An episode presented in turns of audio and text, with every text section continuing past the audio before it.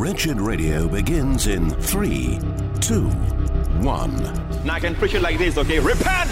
Or I can tell you, change your mind. Preaching repentance in the area of consciousness of sins is dishonoring the work of Jesus. Repentance means you realize you're guilty, that you deserve the wrath and punishment of God. You begin to realize that sin is in you, and you turn your back on it in every shape and form. You renounce the world, whatever the cost, and you deny yourself and take up the cross and go after Christ. It's time for Wretched Radio with Todd Friel. Hello and welcome to Witness Wednesday here on Wretched Radio. I'm Jimmy Hicks in the studio, as always, Todd out on the campus of Kennesaw State University, and we'll check in with him in just a second. But before we do, I I just wanted to say really quick evangelism really can seem scary at times. Personally, I spent years talking myself out of it. I had every excuse you could think of. You know, what if they ask a question I don't know the answer to? What if someone outright rejects what I'm saying? What if? What if? You know, we can what if ourselves into not doing anything. And that's exactly what I did. And that's why I want to point you to the Wretched store at wretched.org. Take a look at Terrified 2. It's a video resource that I highly recommend. It's going to help you learn how to witness to absolutely anybody, and you're not going to feel unequipped when you do it. Check it all out at the Wretched store at wretched.org. Now, let's jump into the actual witnessing with Todd. I mean, that's what we're all here for, right? God knows. This is Chima, which means God knows. God knows. Right? I always love that African names have usually pretty rich symbolic meaning, and usually it's religious. I've noticed. That comes from like a lot of you know colonization and everything. Various religions become very popular or very popular in certain countries. My family's Nigerian, so Catholicism, you know, English influence was very much pushed. Uh, my grandpa, when he was growing up, his parents were actually pagan, and then he made that switch to Catholicism as he got older. Are you Catholic? Uh, raised Catholic, yeah, but being in college is like a couple things that are in the air. So, according to your current understanding of how the way the world operates, is there an afterlife? Yes. What is it? So I've done a lot of like research into various religions and stuff. Uh, I believe in. He- I, I adhere most to the idea of heaven. There's a positive plane or afterlife for the soul, I guess. And if you get passage there, uh, that is dependent upon your actions in the living world. Do you think there is a difference between the five major religions of the world Hinduism, Buddhism, Judaism, Christianity, and Islam? There are many minor differences which create that perception that these are completely different pathways. In the end, they're mostly the same thing. You mentioned the soul. How do you know that we have one? I do not know that we have one. It makes more sense to understand or to think of like a soul uh, as just like the spiritual battery to the body. And the afterlife being heaven, is there a hell? I would assume yes. Who goes there? I would like to think it's the people who uh, on this plane act excessively greedy or evil, who aren't in line with uh, betterment of those around them. And who makes the determination about whether or not a soul goes to heaven or hell? So I do believe in God. I don't believe in too much of like our representation of the Bible, as that's been written by man and you know men lie. Uh, but I do believe in God, like the Catholic or the Christian God. How do you believe in the Christian God without believing in the Christian holy book? So the Holy Book was those are the words of God, right? But they were written by a human, a person. Humans lie, and the Bible has been translated a million times, burned a million times. Uh, and there, I believe that there are definitely certain times where a king or a pastor, whoever, would just write in something or take something out that they didn't really like, just to kind of push their own agenda. I mean, we do it in like our laws all the time. I feel like it would have happened a couple times, making the Bible a little less accurate to what God said. Do you think that's happened with the Islamic Quran? I haven't done too much research on, research on the Quran, but the Quran has been translated, written by humans. So yeah, I'd say it's probably a little inaccurate. So it sounds like you believe in the God of the Bible. Does that mean Jesus Christ? Uh, I do believe in that Jesus Christ came down to earth at some point in time. Uh, I guess that's one of the differences between like Judaism and Christianity. I believe in that Jesus came down. He may come down again. I'm not sure. I don't really know what uh, God's plans are. So let's talk then about you. based on how you understand the afterlife working. You think there's a heaven, you think there's a hell, you believe in God. Where are you going when you die? I don't know. Based on my actions so far, I'd like to say I'm going to heaven, but I'm only 23. Hopefully, that's you know not even a fourth way through of what I got left. Uh, and I guess it'll depend on what I do next. Am I an evil person? Am I a good person? I was just reading about, I think he was called the roadside strangler. This is some guy who like strangled women to death. I'm very into true crime. I know you're talking. Okay, so about. okay, and so he was he was asked, "Do you think you're a good person?" And he said, "Absolutely." And then he compared himself to like somebody like Genghis Khan or Adolf Hitler, something terrible. How do you know if you're a good person? That's why it's really difficult for us as people to decide who goes into heaven. That's why it's not up to us. Um, I would like to say it's like, oh, are you killing people? But then there are those who kill out of self defense or for the protection of others. Um, I would say maybe it is, are you mean to people? Are you taking from others uh, unnecessarily? Are you greedy, avaricious? The other, you know, seven sins. Um, to go to heaven, I think you'd have to be, you know, good to your fellow man, a good, let's say if you're a father, good father to your children. Let's say you're a neighbor, good neighbor, or at least not a bad neighbor to those next to you. So you believe you're going to heaven? Yeah, yeah. So far, May I test that theory? okay. I would suggest, in order to know which way we might be going, got to understand the laws. What are the rules? What's the expectation? What's the standard? You mentioned murder. I happen to know that Jesus said if you're just angry at somebody, you're in danger of judgment. You're a murderer at heart. You don't kill somebody, but in your mind, that's the same emotion that you're having. Jesus said, You've heard it said, Thou shalt not commit adultery. But I say, if you look at a woman with lust, you've committed adultery in your heart. So it appears, according to the Bible, God has access to your thought life. So have you ever been angry or lusted? Yeah. Have you ever told a lie, Yes. stolen anything, Yes. dishonored your parents? Yes. Okay, so that's five. You probably recognize the Ten Commandments. Yeah. So, Chima, if you've broken God's laws, what should a just God do with you? This is where some of my divide with the Bible comes in, right? Um, the Bible paints God as a very aggressive, very uh, jealous figure, and I don't think that. I don't think he's sending people to hell for not believing in him. I don't think he's sending people to hell for looking at another woman. It is more based on your actions, right? Say you are in a relationship with someone. People define different things as cheating, but let's say your agreement is not having intimate relations physically or mentally, right? Not having that really close mental relationship with someone. I don't think that's cheating. I feel like God may have some similar kind of ideal, like as long as you do not kill. You can be angry because you're not perfect. He made us with imperfections, as long as we don't fall prey to these imperfections. But just opening up five of those laws, you've fallen short of the standard because the judge gets to write the rules, not the criminal. Well, the judge gets to write the rules. Yeah, the judge also kind of decides, or at least the jury kind of decides who's guilty, right? I've stolen a candy bar from Walmart. I haven't stolen the U.S. Treasury and impoverished thousands of people. But might I suggest it's it's not really the nature of the crime or the value of the object. It's that you've stolen, whether it's a penny or whether it's $10 million. It's still taking something that didn't belong to you, dishonoring your parents over the years, not being obedient, not always honoring them in every way that you should. And that doesn't even include things like fibbing and telling, not quite telling the truth. Did God create democracy and communism? Did he make, you know, uh, laissez faire economies? No. If you believe in the Adam and Eve story, he made two people and they had everything they needed and they didn't have to take anything because it was provided, right? So, did we add the whole stealing part or was that actually there? Well, you got to go to the Bible then. Okay, so Adam and Eve fell. Here's a, here's a Bible question for you. You might dig this. What is the thesis statement for the Bible and where is it found? And go back to Adam and Eve. I'm giving you a hint. Yeah, this is this is this is Sunday school from many years ago. Uh, let's see. A thesis statement. I don't know the exact statement, but I feel the lesson I pulled from Adam and Eve is trust your parents and admit your mistakes. as well as protect those around you. Right.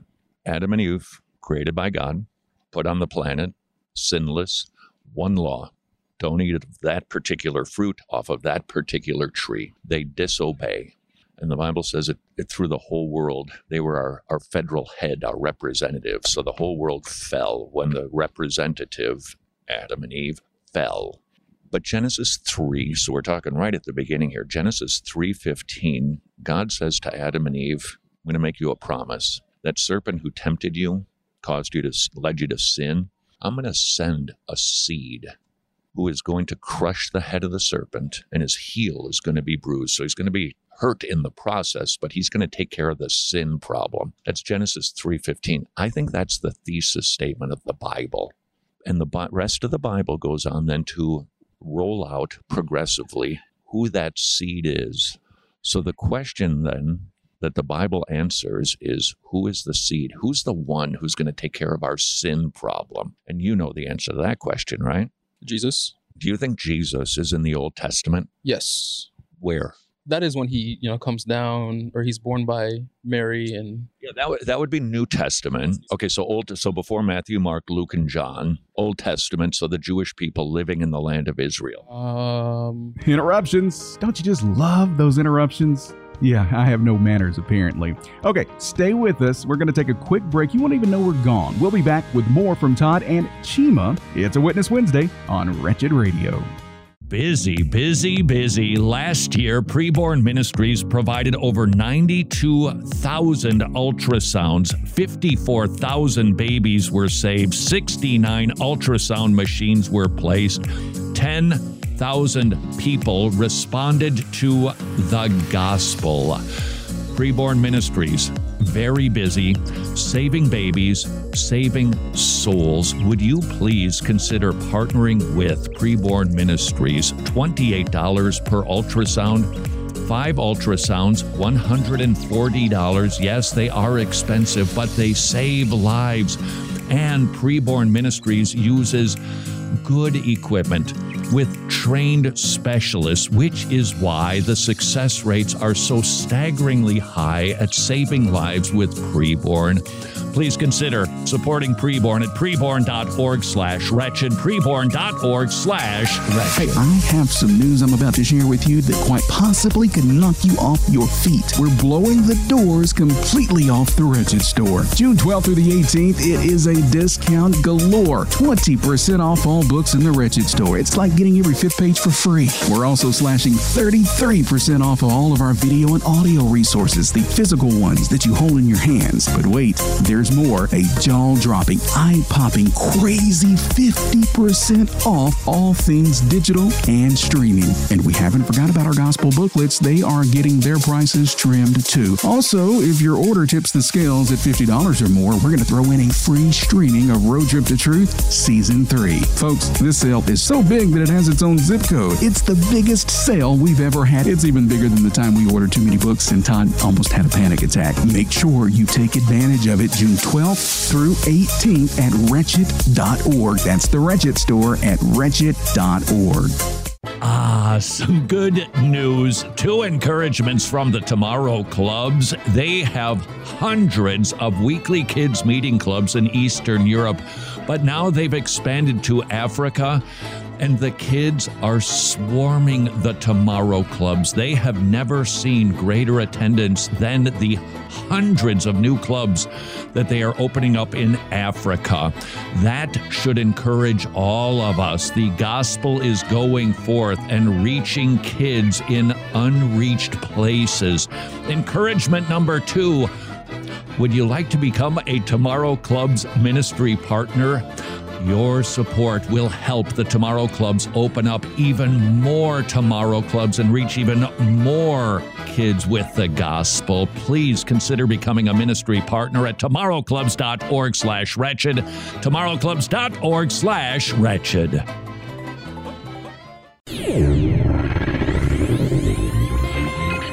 Important dates in Christian history. 716 AD. Boniface, the Apostle of Germany, sets out as a missionary to bring the gospel to pagan lands. As Islam decimated the church in North Africa and the Middle East, Christianity found shelter and thrived in Europe. This is Wretched Radio with Todd Friel. And we're back. See, told you it would be quick. This is Wretched Radio, and it's a Witness Wednesday where Todd has been chatting with Chima, who's a deep thinker with lots of questions. So let's get back to the chat with Todd and Chima now.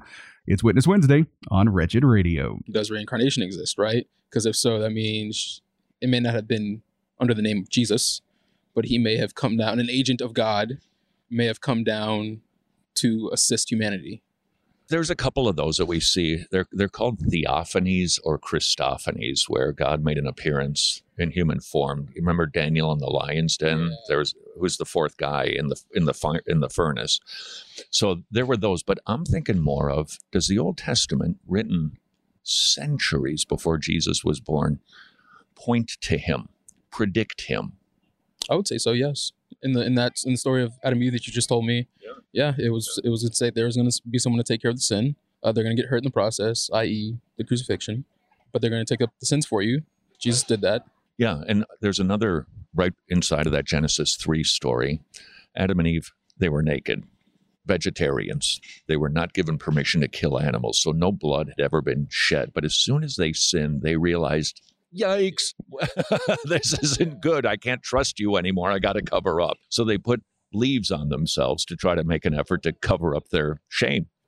God killed an animal, provided them skins to cover them. Chima, that's a fuzzy picture. It's called typology.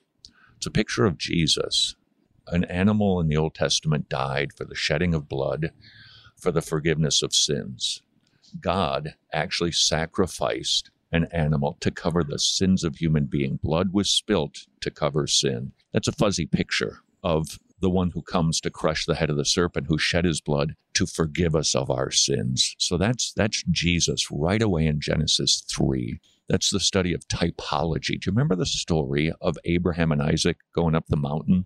It's kind of a like a strange story. It's like God telling a man to kill his own son. It's Very large test of fate. Most people would fail that test of fate, which I think was the point. Well, there was a point to it. God certainly knew the, the faith of Abraham, but I think it was also a fuzzy picture. Here's what you got a father with a beloved son. They're going up a mountain to make a sacrifice, and the son has to carry the wood for the sacrifice. They get up to the top of the hill. The son is laid out. The father is ready to kill him, and God stops him.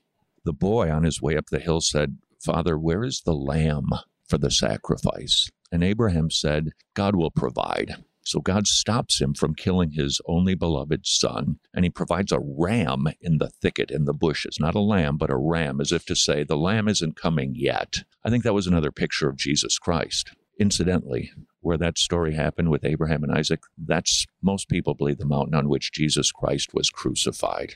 In that story, God did execute his beloved son for the forgiveness of sins because Jesus was the Lamb of God who takes away the sins of the world. So that's Genesis 3.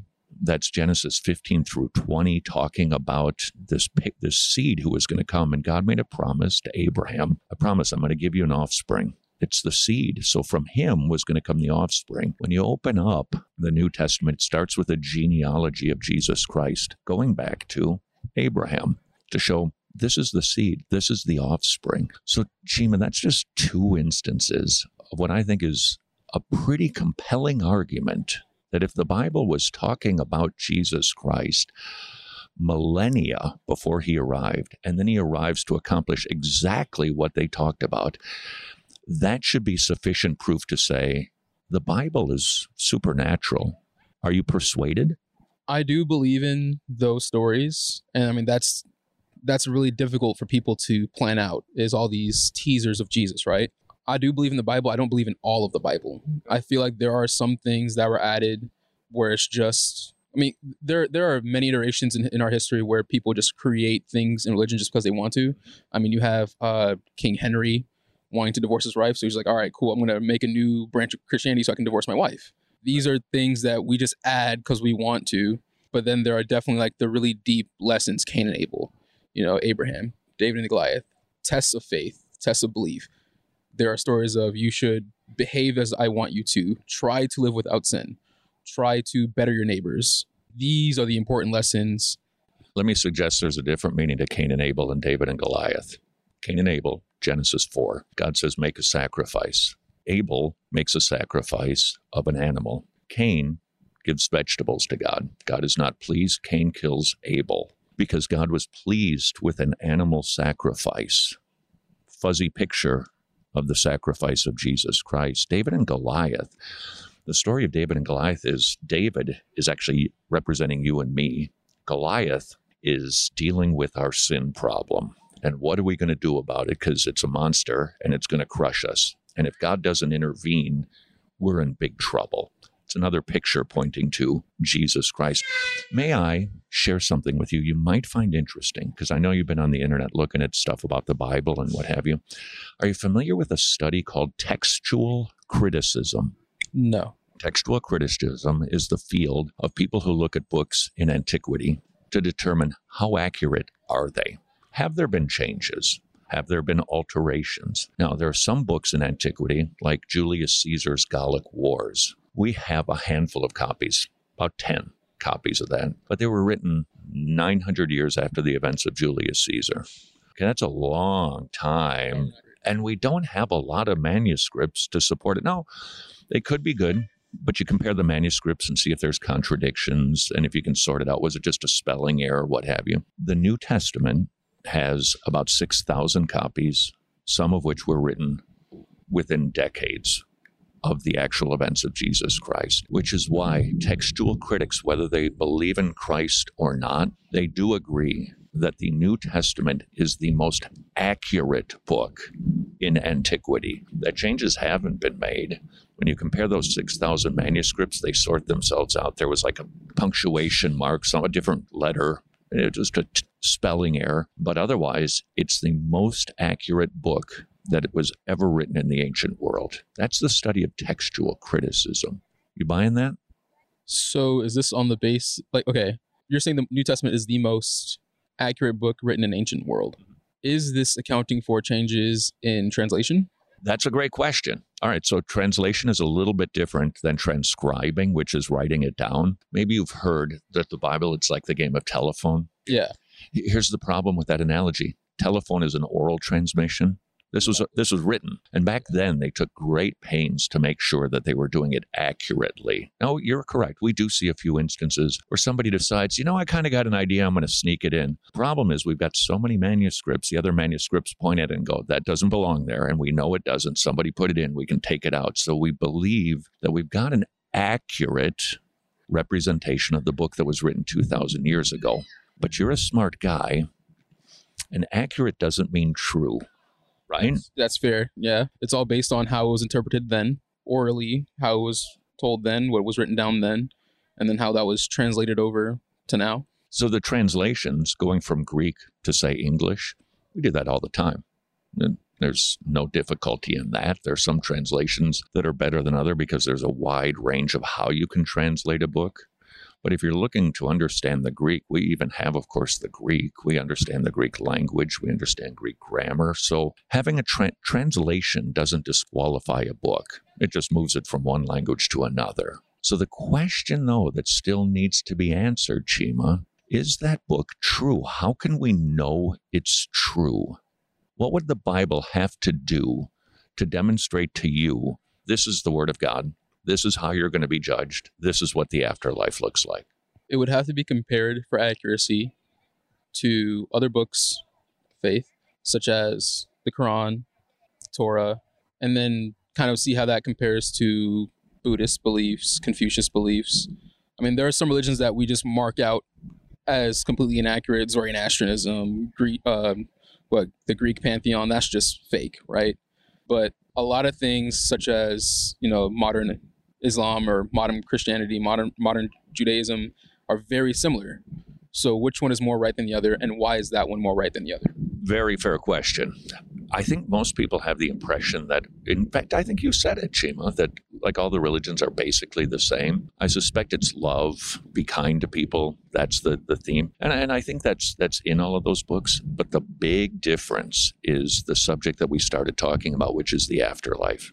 Hinduism, Buddhism, which came out of Hinduism, and the Quran, which is the holy book of Islam, and even modern day Jews, those four world religions would tell you the way to achieve a better afterlife is by being good. Have the scales tip, do more good than bad. Don't chainsaw somebody to pieces. Exactly. All right. Christianity says, nope, you cannot earn your way to heaven. You do not have a chance. You've broken all the laws. You are guilty and you need divine intervention. You need mercy. You need grace and you need a sacrifice for your sins. So those religions say works. Christianity says grace, that you can go to heaven because of Jesus, not because of yourself. And that, that just separates it at a fundamental level from those other four systems. More interruptions. I know, I'm a big jerk, but look, I'm sorry. It's break time. But I promise it'll be fast. It'll be really fast, just like it was last time. Hang tight. More Witness Wednesday on the way. This is Wretched Radio. And it's now time for a Wretched News Break here on Wretched Radio. I'm Jimmy Hicks. We start with a little bit of news from this year's Southern Baptist Convention, convention taking place in New Orleans. We'll have more details of the convention during tomorrow's Wretched Radio broadcast, but for now, we'll tell you the decision was made this morning to disfellowship Rick Warren's Saddleback Church from being in friendly cooperation with the Southern Baptist Convention. Two other churches also appealed their ouster from the SBC. Warren gave a three minute statement followed by former SBC President Al Mohler, who gave an opposing statement asking messengers to uphold the decision, which is exactly how the vote turned out.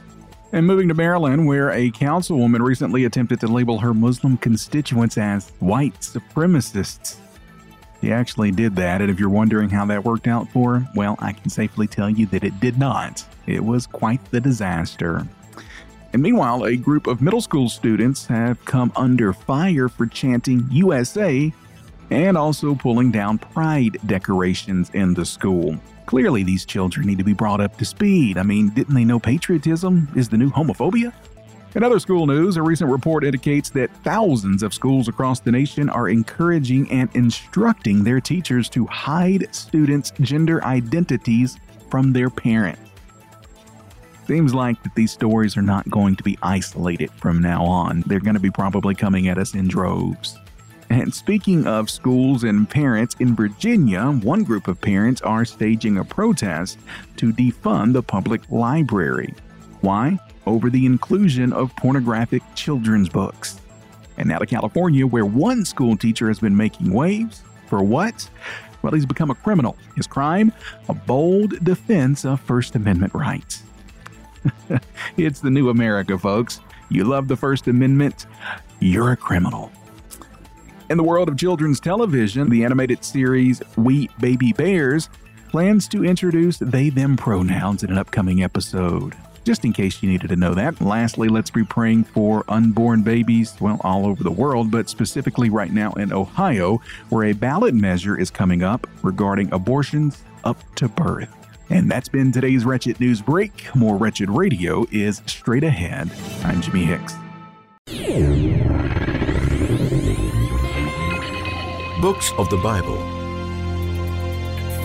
The book of Job answers the question why do the righteous suffer? When Job loses everything, his friends blame him. But when Job questions the Lord, he responds God is sovereign and he is good. His ways are beyond our understanding. When you suffer, know that God is in control. He has his own purposes that you may not understand. This is Wretched Radio with Todd Friel. Hello and welcome back to Witness Wednesday on Wretched Radio. I'm Jimmy Hicks in the studio, Todd out on the campus at Kennesaw State University where he's been chatting with Chima the Scholar. That's what I've nicknamed him, Chima the Scholar the critical thinker. He has lots of questions, good questions. So let's get back out to the campus now as the conversation continues. Uh, I guess I believe more with like you said with the Hindu or the Jewish kind of belief of like, okay, grace will get you into heaven. I think God wants us there. He didn't design us in a way where we are broken and He needs to fix us to get us back. I think He puts us down. He wants to see how we rise up. Those who do, do. Those who don't, don't. He intervenes in some of our lives who maybe we need it more than others. Maybe He uses a few of us as divine agents to get to others. That, again, I don't know God's plan I believe it's more grace. It's more what you do that can get your way. You can't buy your way into heaven, and you're not Well, that's but that's not grace though, Chima. That's works. works. Okay, I guess I guess I mixed. I'm, I'm I'm earning my way there. I'm paying for my own speeding ticket. That's that's works. That's the four systems. Another thing is okay. So say a baby is born, survives like all of five minutes, but has a crushed lung, mm-hmm. and then dies. They had no chance to. I mean, they're born of sin, but they had no chance to fix it. They had no chance to ask God for help. Yeah, and this is you're you're looking at some exceptions, and that's okay. But we still would want to focus on the rule. But I think with babies, the Bible describes we reach a level as human beings where we start to realize what I'm doing is wrong. Babies don't have that developed. They're not at a level where they're accountable for their behavior. So I believe that the Bible, with at least 22 examples, points to babies who die, whether they're from a Christian family, Muslim, they go to be with God because they don't have a rap sheet. No, they don't have a rap sheet. They haven't broken any laws. See, God can't take lawbreakers to a perfect place, but babies aren't lawbreakers. We grow up to become lawbreakers. Then we're accountable. I'll pitch this to you in two kind of worlds, right? Let's go into the ancient world, and Christianity started in the East world, right? Let's go further west, where people had no opportunity to learn about Christianity or God. What happened to them? That's a very fair question. And the answer would be have they broken God's laws? It is very likely, since they were human, that they That, that they did. Right. But the question, though, is they don't have knowledge of God to believe in this God so that their sins could be forgiven. But I would present to you, Chima, that God actually does preach to people all over the globe every second of every day. And he does it through creation. This thing didn't happen by itself. Yeah. You know, we've never been to the bench factory, but we know that the swing was made by somebody. The trees and the bees and the flowers and the grass all testify there's a creator. So God is preaching in a general way to everybody all the time. And the second way that God speaks to us, whether you've heard the Bible or not, is through your conscience, the courtroom in your brain. So everybody knows that they've broken the laws of this God. So I think that for those people who lived in different parts of the globe, they had every opportunity to respond and they just don't because they don't want to listen to their conscience or to their common sense, which is there's got to be a creator. But what about when they did create a religion and it just wasn't Christianity or Judaism, right? Maybe God did send a divine agent in some way to them, sent a Jesus to them to absorb their sins, and they created something else from that, right? There are many Aztec religions, Native American te- religions, Viking religions, uh, where, I mean, there are some parallels that can be drawn, but they're very small. But those people created their own thing. They had a savior of some sort. If they behaved, did they go to heaven? Actually, those religions, believe it or not, they would offer sacrifices. And the Aztec religions typically sacrificed their own children. They weren't looking for grace, they were looking to earn God's favor. So, in other words, it was a work system also. You've got to do this in order to get that. So, my case to you for Christianity, Chima, is based on the exclusive claims of Christianity. It's the only religion that says you can't do it, but God is good and He's rich in mercy. And He sent His Son to take on human flesh, lived a perfect life, died for sinners so that you can be forgiven and adopted into God's family free. That's the uniqueness of Christianity. So you have to adopt God into your life and not go against his rules, his laws, his sins, right? I want to make sure I understand that because it's a smart question. I just want to make sure I'm getting it right. Are you saying that in order to get to heaven, what I've been saying to you is we have to keep God's laws? Yes, we have to keep God's laws and we have to accept them into our lives. The problem is we haven't kept his laws. Okay, so the laws are used as a mirror to hold hold up to your face and go, what am I really like? And so it reveals to us we've broken God's laws. That's our problem. We have a debt against an infinitely holy God that we can't pay. Jesus pays it all, and then out of gratitude for our slate being wiped clean and being given the righteousness of Jesus, now we just want to obey the laws. We don't do it perfectly, but we want to. But it is not the laws that save us. It's the laws that reveal we're condemned. It's the laws we keep afterwards because we want to be pleasing to God because He's done everything for us. Okay. So a person who is atheist or agnostic. They either do not believe in any God or do not necessarily per- subscribe to one of the dominant religions in the world. How are they getting into heaven? They should listen to their conscience and take a look at the creation and realize, you know what, I've, I've got this wrong. There is a God. And I need to figure out who he is and how to get right with him because my conscience tells me if I'm get weighed and put on the scales, they're going to tip in the wrong direction.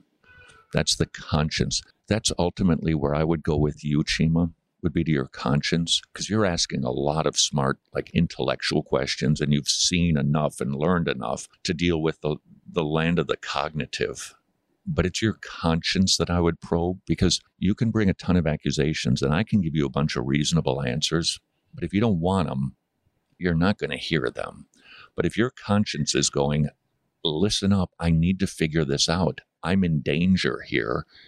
I need to know what truth is. So I would probe your conscience by asking you to think about your own life and just tally up your sins, the number of lies, whether it's cheating, really being dishonest, kind of shading the truth, ching, ching, ching, they just add up, taking stuff. When Jesus said looking with lust, none of my business. If you've ever done that, looked at pornography, had sex outside of marriage, God's got a record of it all. And He's going to open up the books and He's not going to accept your good stuff any more than a judge on this earth would accept a bribe from a guilty criminal. If a guilty criminal stood before a judge, guilty, judge is ready to sentence him, but he says, Whoa, whoa, judge, hold on. There's a lot of good stuff I've done that you don't know about. The judge is going to say, Doesn't matter. You did the bad thing. So those are not acceptable payments. That's our situation. We've broken God's laws. Jesus pays the fine so that God could be seen for way more than what you described earlier. Do you remember what you said about God being kind of stern and angry? Yeah, sometimes the Bible may paint him in a very aggressive yeah. manner. And that's accurate. And he should be angry. You and I get angry at some people, right? Yeah. For like doing really nasty things. Well, what if God has a higher standard than we do? So you, you know, you think about the axe murder and you go, now that dude's bad. Okay, God has a higher standard and he sees all of us as bad. So your conscience should testify to that and agree with it and then seek to figure out a solution for how can you be forgiven. So let me ask you, how can someone who I mean they may not think it's bad, but at the end of the day, it's still a point in the wrong direction, right? You've watched pornography, you've had sex outside of your relationship, you've uh, stolen, no matter how large or small. How do you get into heaven? You have to have your sins forgiven. How do you do that? Through Jesus. How do you do that? You said you said that you what was the word that you used? It struck my ear. You need adopt him or something like that. I think I said adopt. Yeah. Yeah. Okay. Or accept. Yeah. The, the biblical word is repent. Okay. First of all, it means you got to agree. God is right, I'm wrong. I have sinned against him. You have contrition for your sins and you turn from your sins in other words, I'm not going to keep doing that stuff anymore. And you put your trust in Jesus Christ like you'd put your trust in a parachute if you had to jump out of an airplane in the sky. And the Bible says, You humble yourself before God's mighty hand, and He will save you and not just forgive you. But Jesus never broke the laws, which means He was super righteous. God is so good, He takes that righteousness and gives it to you. So you give God your rap sheet and Jesus gives you his resume so that you're not just forgiven, but now you're commendable to God because you are seen in Christ as the righteousness of God and you're adopted into his family so that for all of eternity, God can point at Chima and say, I am so good, I saved that rascal. That's the gospel. That's grace. Is God angry at sinners? Yeah, he is, but he's merciful and he's rich in mercy. And anybody comes to him, he won't cast out. So he offers it to you. He offers it to anybody who will listen because he is a good God. He's a holy God, but he's a loving God and he's a merciful God. And you now have a decision to make sitting on this bench. What are you going to do with this information? Well, this seems like a good place to interrupt again. That's what we call a cliffhanger, folks. Hang on, hang tight. We'll be back to hear Chima's answer next as Witness Wednesday continues on Wretched Radio. You're familiar with this sound. You're sitting in church, your pastor is preaching, you have your John MacArthur study Bible open, the pastor is reading the scripture, and all of a sudden you hear everybody in church turning the page because they all have the same MacArthur study Bible. Why? Because it is so helpful to be able to read study notes underneath the verses to really grasp what God's Word is trying to teach. How would you like to share the joy of putting a John MacArthur study Bible into the hands of a believer in the Philippines? They typically make about 12 to $15 per, not hour, per day. It's a luxury item, and it would be such a blessing $25 a Bible four Bibles, $100, or perhaps you could send a Bible to a brother or sister in the Philippines every single month. Would you please consider doing that to bring joy to our brothers and sisters? Wretched.org slash Bible. Hey, thanks for listening to Wretched Radio today. I was thinking about this earlier. Did you know that you're a bit like the Bereans in Acts 17? They were examining the scriptures daily. And look at you. Most of you are stocking up on our wretched resources like biblical ninjas, and we're grateful for your support. But I do have a question. Have you ever considered taking the theological journey that you're on to the next level by becoming an ongoing monthly Wretched Gospel partner? Now, we know you love diving deep into the Word, so do we, but why not help us to share that life? Life saving knowledge with millions all over the world. After all, you can't spell gospel without go, right? Yeah, that's an old one. But anyway, seriously, your monthly partnership would make a huge difference in helping us to create more content like Wretched Radio and TV, Road Trip to Truth, and Transform. We would love for you to pray about it and then join us in this adventure by visiting wretched.org slash donate or text the word wretched to the number 44321. Wretched. Amazing grace. Amazing gospel. Confession. Normally, numbers aren't my favorite subject, but these numbers make me happy. Medi-Share is affordable biblical health sharing with twice the satisfaction rate of Medi-Share members versus traditional health insurance plans. The average family saves $500 per month. Over $3 billion worth of medical bills have been shared among Medi-Share members, which, by the way, Medi-Share has been around for a quarter of a century. Don't forget, telehealth is available at Medi-Share, and it will take you two minutes to receive a quote to see what you and your family could be saving every single month with Medi-Share. Affordable, biblical health sharing. Please spend a very worthwhile two minutes at 844 34 Bible, 844 34 Bible.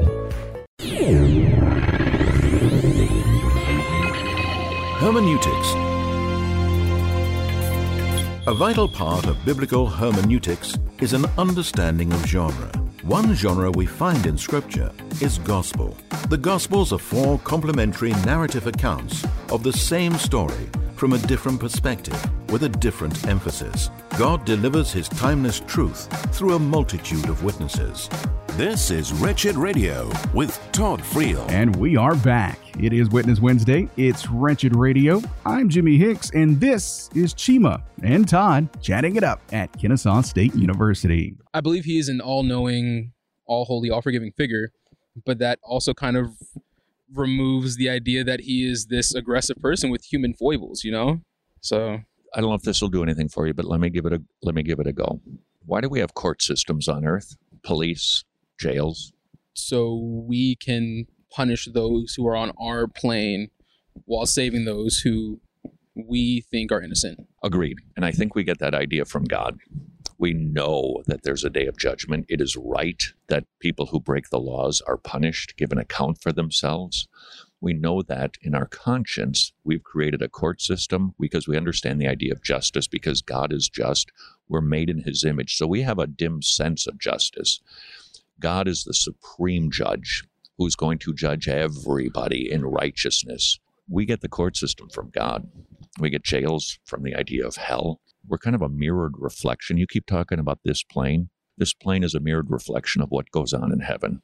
We reflect God in some of his attributes. You communicate because God communicates. You think because God thinks.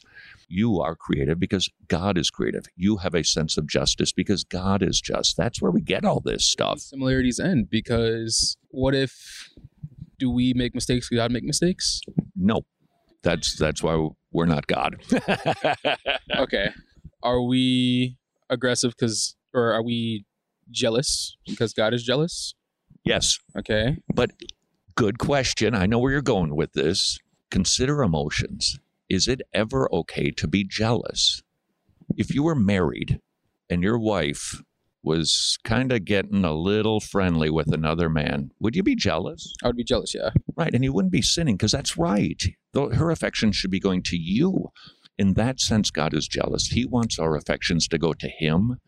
And so when we give it to other things or idols or wor- or, or things of this world, He's jealous. Now, there's a bad jealousy, I grant you, but God doesn't have the bad kind we do. Yeah. It, it's not going to drive to murder. But then there are stories in the Bible where he lashes out at humanity. Yes, He does. So what, what does that say? It says that we've got a full picture of God when we see that He is holy and He is just. Look, if that's all we saw in the Bible, Chima, we got big problems because that would be a big, scary, angry God who's capricious and potentially out of control. It could possibly lead like an Aztec civilization to sacrifice their children because they're afraid. I, I agree, but that's why you can't just read those verses. God is constantly rich in mercy, constantly kind to people. We are complex. He's complex, but uh, the theological doctrine is actually called simplicity. He's just, he's not like bits and pieces like a puzzle. So God isn't like loving here, just there, angry here, merciful here, and you put it together like a puzzle. No, he just is all of that totally.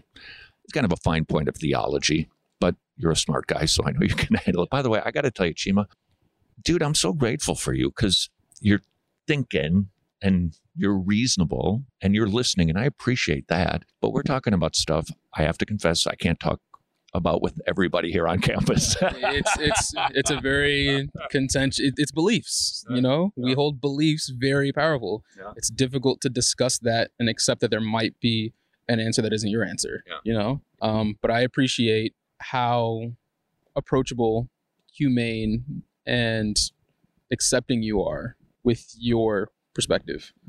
Uh, it's not, you know, you're a sinner, you're gonna go to hell. It's very these things might make you a sinner, these things might get you into heaven, and you're providing me with the opportunity to create my own answers. So let me encourage you. Your your your intellect is working just fine, but your conscience, listen to that today, Chima. Just consider facing God who knows everything. So when you've been agitated with people on the road, like murder of the heart, looking with lust, adultery of the heart, lying, cheating, dishonoring parents, taking his name in vain, desiring stuff that doesn't belong to you, A rap sheet is super long. Maybe I'm having difficulty separating my conscience with my cognitive ability, but I don't think like like there are good and bad types of jealousy, right? There's greed and then there's simply jealousy. I don't think that looking at someone's nice car and like, oh, I wish my car was that nice is something that would be a point against you. I don't think that being married and looking at someone else, I'm like, wow, that's a very attractive woman. Having a momentary lapse, so long as you don't act or are dishonest to your relationship, I don't think that is bad. Now, if you are looking at religions and you know, say you switch back and forth between Christianity, Jehovah's Witness, and Scientology, okay, that that is not being committed to God. But I think some of the smaller things we are given a pass on. I think it's okay to want something that someone else has but not take. It's okay to lust after someone else but not commit adultery. Um, Let me see if I can reason with you on the coveting business. Right? I want you to imagine you've got five children that you love. And with no small effort, you buy them a car, each one of them. Out of your bank account, you buy them a car. Didn't have to, but you're kind and you're a good dad, so you give them a car. And your kids get the keys and go, Yeah, that's nice, Dad, but I'd really like that car. Yeah, you'd be a little agitated, wouldn't you? yeah, yeah, And the same thing is true with God. He provides everything. He's provided the clothes on our back. So when I look at somebody else's clothes and go, that's what I want, I'm basically saying, God, you're not a good provider to me, and I'm not content with what you've given to me. That's why coveting is in the Ten Commandments. There's another divide with me and kind of the very devout is I I do believe that God gives us everything that we we have. I think he gives us the power to give us everything we have. I mean, look at Elon Musk. He was not born rich. God gave him the ability to create an empire. Now, he can't take it all with him, sure. So that's a little it depends on how, what he's going to do with it. But I don't think that is 100% God. I don't think me making it to college and my background is 100% God. I don't think you making it to these very enlightened. I'm, I'm not. I'm not. Tra- say. Say. I'm, I'm not tracking with you. Explain that. I, I think with the whole covetous thing, right? God provides the clothes on your back. God provides you with the opportunity and ability to do what you do. You take the gifts that He's given you and create your life with it, right? So I give my kids a car. I'm giving them the chance to drive around, make their money, find their happiness, drive to church. I am not taking them to church. God provides us with tools, and what we do with them is what we do with them. Um, hopefully, that is in line with what He wants. Um, I would not be mad at my kids if they said, "Yes, Dad, you gave me this really cool, you know, '98 Impala, but I'd much prefer a Rolls Royce." I may be a little angry, but I'm not going to disallow them back from my house so long as they are within line of everything else I want them to do. Yeah, maybe this illustration is helpful. Have you ever flown to Los Angeles? No. It's a smoggy town. you know, there's just a blanket of, of, of orange, right? But when you're sitting on a bench in Los Angeles and you look up, it's like skies are blue. You don't see anything. But when you're in an airplane and you're flying above it and you look down, you just see a brown blanket of schmutz. And it's like, whoa, it was always there. But from my lower perspective, I can't see it. The higher the perspective about what is good and what is holy and what is just, the higher it goes, the more it sees the schmutz. So, God, being way holier than we are, way more righteous, He sees what we would say as little white lies or boys will be boys. Mm-mm, not to God. He sees it as an infraction of his laws. Now, I will grant you this it's one thing to look at a woman with lust, it's another thing to um, impose yourself on her. Okay, there's, there's the degrees. It's one thing to get angry and flip somebody off in traffic, it's another thing to murder them. But that doesn't dismiss, though, what are indeed gradations gradations of sin doesn't dismiss the lower things because in God's eyes they're a big deal. Imagine a piece of glass and we put 1 through 10 on it. You're going to aim for say number 5. You're going to throw a rock at it. What happens when you hit any of those numbers? What's going to happen to that glass? It's going to break. The whole thing's going to shatter. That's what the Bible says. One one violation of the law. We've we've broken the law. We've put ourselves on the opposite side of the law. Criminal only has to commit one crime to go to jail. So when we break even a small thing, let's just say that you're only guilty of just one time kind of shading the truth. You've broken the law. You're you're against the law. You've put yourself against the standard and the one who makes the laws and enforces the law. That's how God sees things. And I think you'll agree with this, Chima. You believe that there's a God, and I you're right. But I think that we should figure out if he's the one who gets to make the decisions on these things, or am I going to get to make it up myself? And I would simply encourage you today as you think about these things, because you clearly do. Don't ask, what do I think it's going to take to get to heaven? Ask, what is going to be acceptable to God? Which is the only way we can view all of this. Because God's way is the only way. Okay, so that was a really interesting chat with Todd and Chima the Scholar. Chima definitely had great questions, and it really did seem like he was truly putting a lot of thought into God. But, you know, while he says he believes in some areas, he fights back and rejects others. So let's all be in prayer for Chima the Scholar. Well, another Witness Wednesday in the books. Time definitely seemed like it flew by very quickly today. But you know, it does kind of feel that way every week for Witness Wednesday, if I'm going to be honest with you. And we will have more Witness Wednesday next Wednesday and more Wretched Radio tomorrow. And until then, until tomorrow, go serve your king.